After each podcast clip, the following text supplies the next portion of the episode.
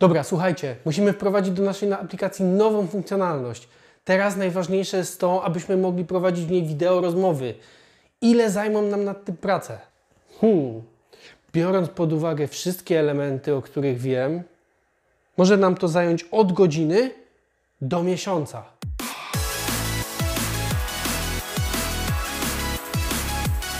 Dodawanie nowych funkcjonalności do oprogramowania wydaje się być naprawdę prostą rzeczą.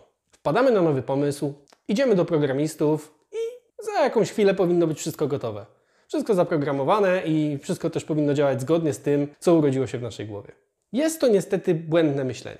Błędne dlatego, że jeżeli nie spiszemy odpowiednio wymagań i nie określimy tego, co nasz system jest w stanie zrobić, prace mogą się przeciągać w nieskończoność i wykonany efekt wcale nie musi być taki, jak sobie założyliśmy. Dlatego już na początkowej fazie musimy zaangażować cały zespół po to, żeby jasno określić, co nasz system jest w stanie zrobić, w którym miejscu naszego systemu ma pojawić się ta nowa zmiana, co jest oczekiwanym efektem wszystkich prac, których dokonamy, no i ile powinny zająć nam te prace.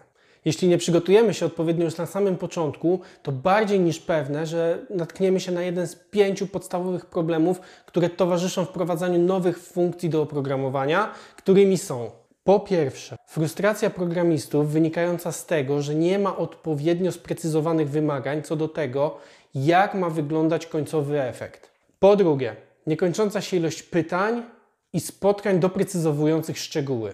Po trzecie, prace ciągnące się w nieskończoność, co jest spowodowane tym, że ciągle zmieniają się nasze wymagania. Po czwarte, efekt końcowy, który nie spełnia wymagań jakościowych. I po piąte, efekt końcowy, który w żaden sposób nie wpisuje się w nasze wstępne wyobrażenia czy też potrzeby klientów.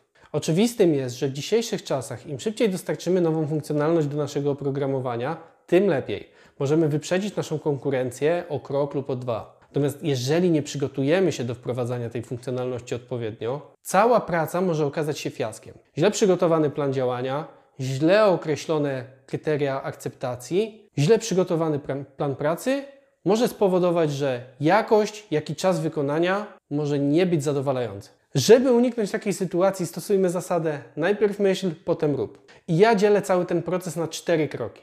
Po pierwsze, gdy pojawia się zapotrzebowanie na nową funkcjonalność w naszym oprogramowaniu, jest to idealny moment dla osoby zarządzającej projektem, czyli product ownera, na to, żeby zastanowiła się, co ma być efektem pracy.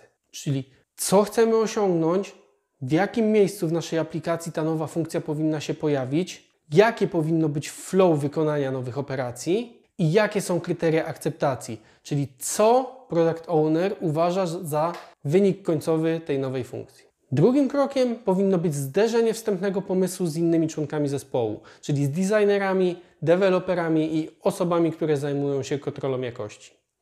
To ich doświadczenie może spowodować, że nasza nowa funkcjonalność nabierze realnego kształtu.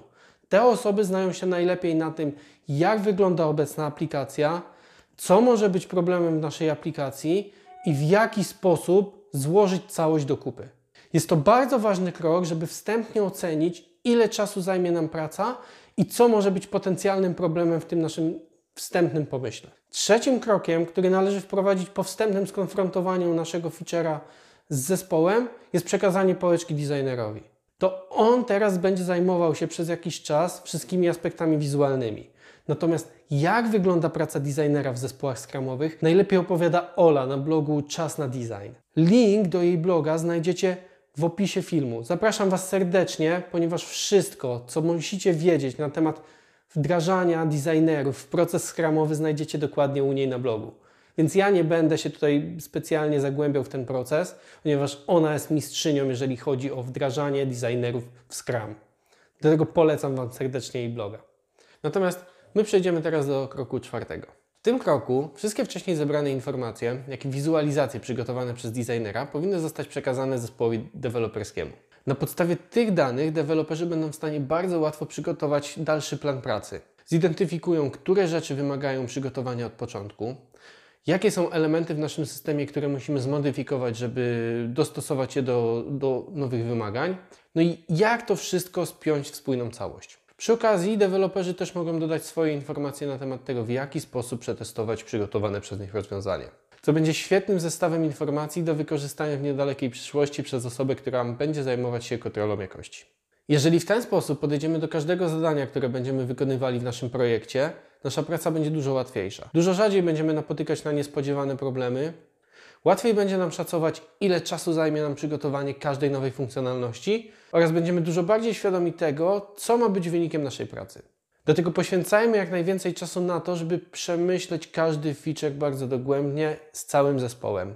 Tylko wspólna praca może spowodować, że nasz wynik będzie naprawdę świetny.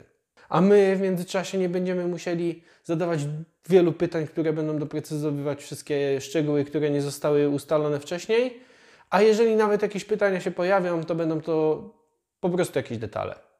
I to wszystko. To już wszystko na dzisiaj. Ja zapraszam Was serdecznie do zostawiania łapek, do klikania w przycisk subskrybuj, no i oczywiście do komentowania. Na wszystkie komentarze bardzo chętnie odpowiem i siema.